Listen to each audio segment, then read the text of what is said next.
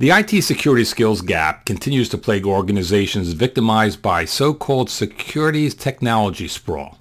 Hello, I'm Eric Chabrow of Information Security Media Group, and to discuss the skills gap and security technology sprawl, I'm pleased to be joined by David Shearer, Executive Director of ISC Square, the IT security education and certification organization. Welcome, David. Good to be with you, Eric.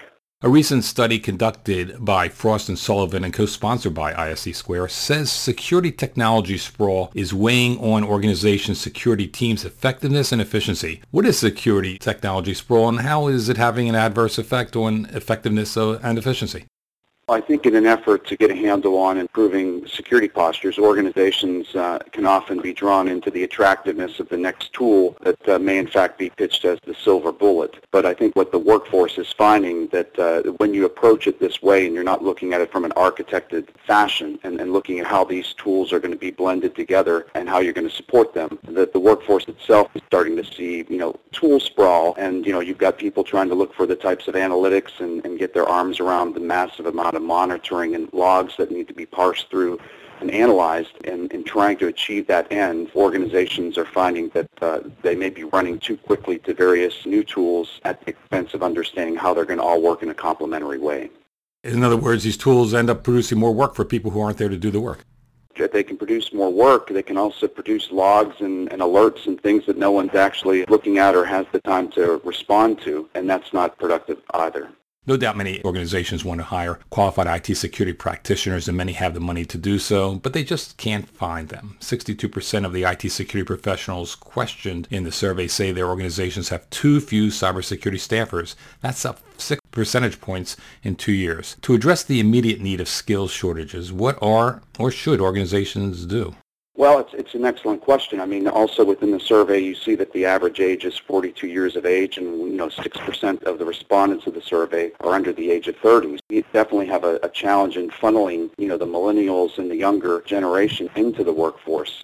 While organizations like ISC Squared strive to, to make a positive change to that dynamic, organizations really uh, probably need to be looking internally and seeing people that may be in other skills or, you know, there are IT professions uh, that uh, maybe with uh, some training and certification they could draw from that, that part of the workforce to try to address the need. But really it's it, it's trying to find a stopgap measure while we try to solve the bigger problem and that is you know we have an aging workforce and we don't seem to be effectively drawing more young interest into the profession the workforce is undersized overworked and uh, there's stress associated with that. And that's also opening organizations up to, to vulnerabilities because they just can't keep up with uh, with all the challenges that they're faced with.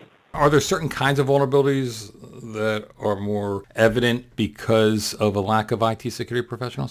Probably the one that I'm most concerned about with this survey in particular is, you know, the social engineering tactic of, of phishing. It's not necessarily related, related just to the number of people within the workforce. It's the fact that um, we're seeing that end user education seems to be decreasing. I've found in my career, it's not that the workforce is excited about sitting through an end user uh, security awareness training session, but it's vitally important because you have all the folks out there that, that uh, can expose the company through phishing and negate a lot of invested uh, time both by staff and, and tools and establishing a security posture by clicking on a link that they think is innocuous but ends up uh, launching an internal attack or an external attack uh, as a result of that that can really put a company in a tough spot. Is, is it just the awareness problem? Because obviously there have been organizations that have awareness training where they have been victimized by phishing attacks.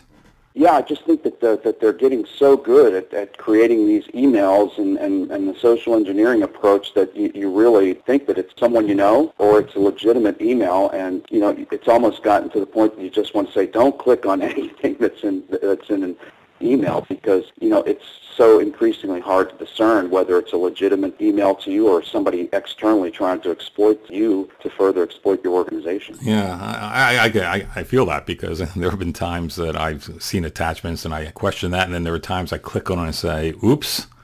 did I just do something I shouldn't? And I'm aware of it, and I'm sure that I'm sure a lot of people in those situations too. Well, you might not realize it too. It seems like you just open a file, but in background, you know, you launch some type of code that compromises your system, or just lays in waiting for some other event to happen. I, I do want to get to sort of the, the, the concerns uh, I know you want to address on how do we handle getting more people involved in IT security. But do you have any other ideas about what organizations can do now? In five years, there's some concern about, uh, I think, a 1.5 million IT security professional shortage. Is, that's a worldwide figure, I believe, isn't it?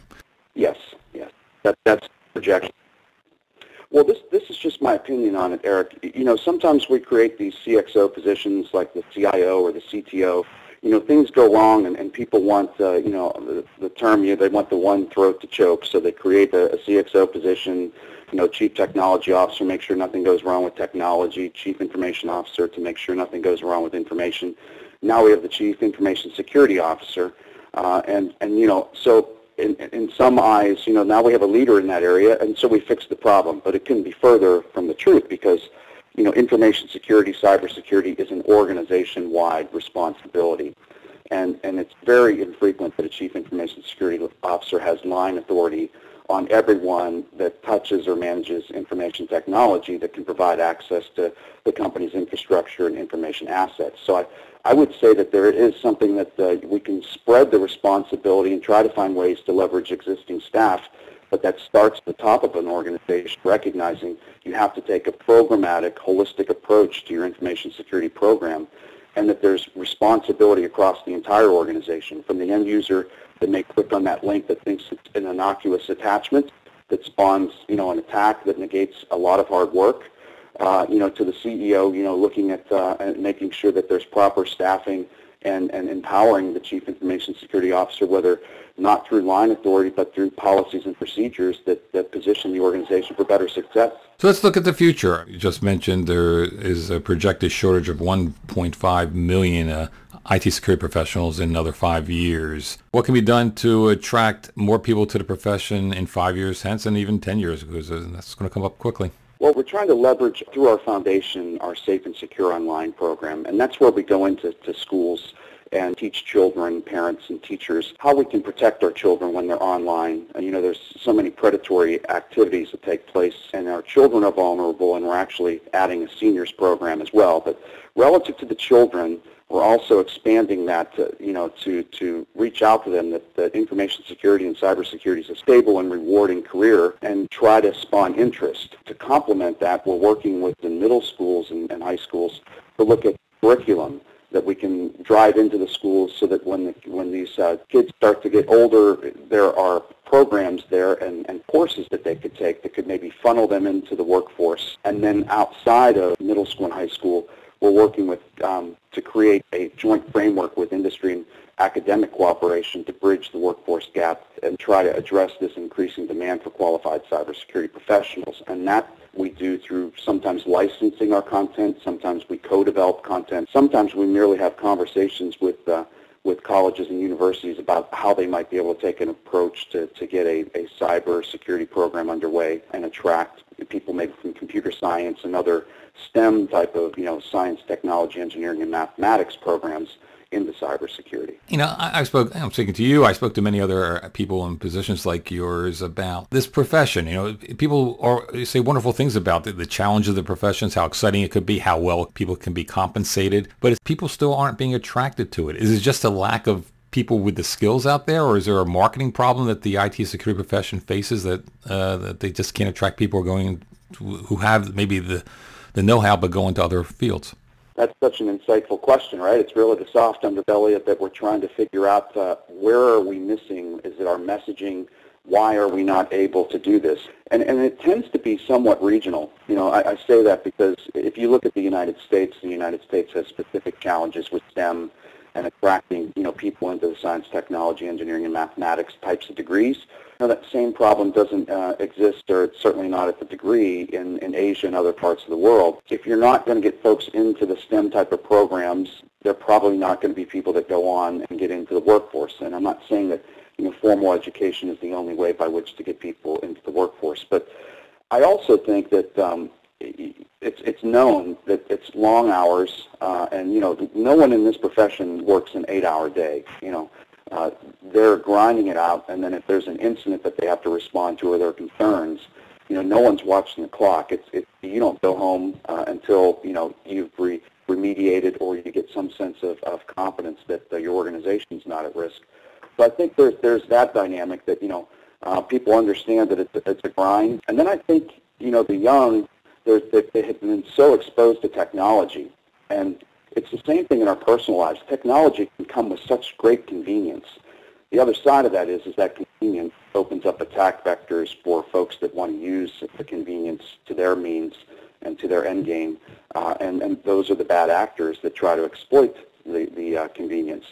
But I think, you know, some of our young go, well, do I want to be a part of something that's, that's uh, you know, the folks that are out there saying, no, you can't do this, or this probably isn't the safest thing to do. So I think we, we need to find a, a way to, to improve our messaging uh, and, and, and reach out to, to the young maybe perhaps in different ways. And we're looking at that, uh, just trying to better understand millennials and, and understand are, are, we, are we speaking to them wrong? Uh, is there some other way that we can, can attract the conversation? Because I do think that once they get exposed to, you know, what truly is happening within the workforce, we see we see there's great interest.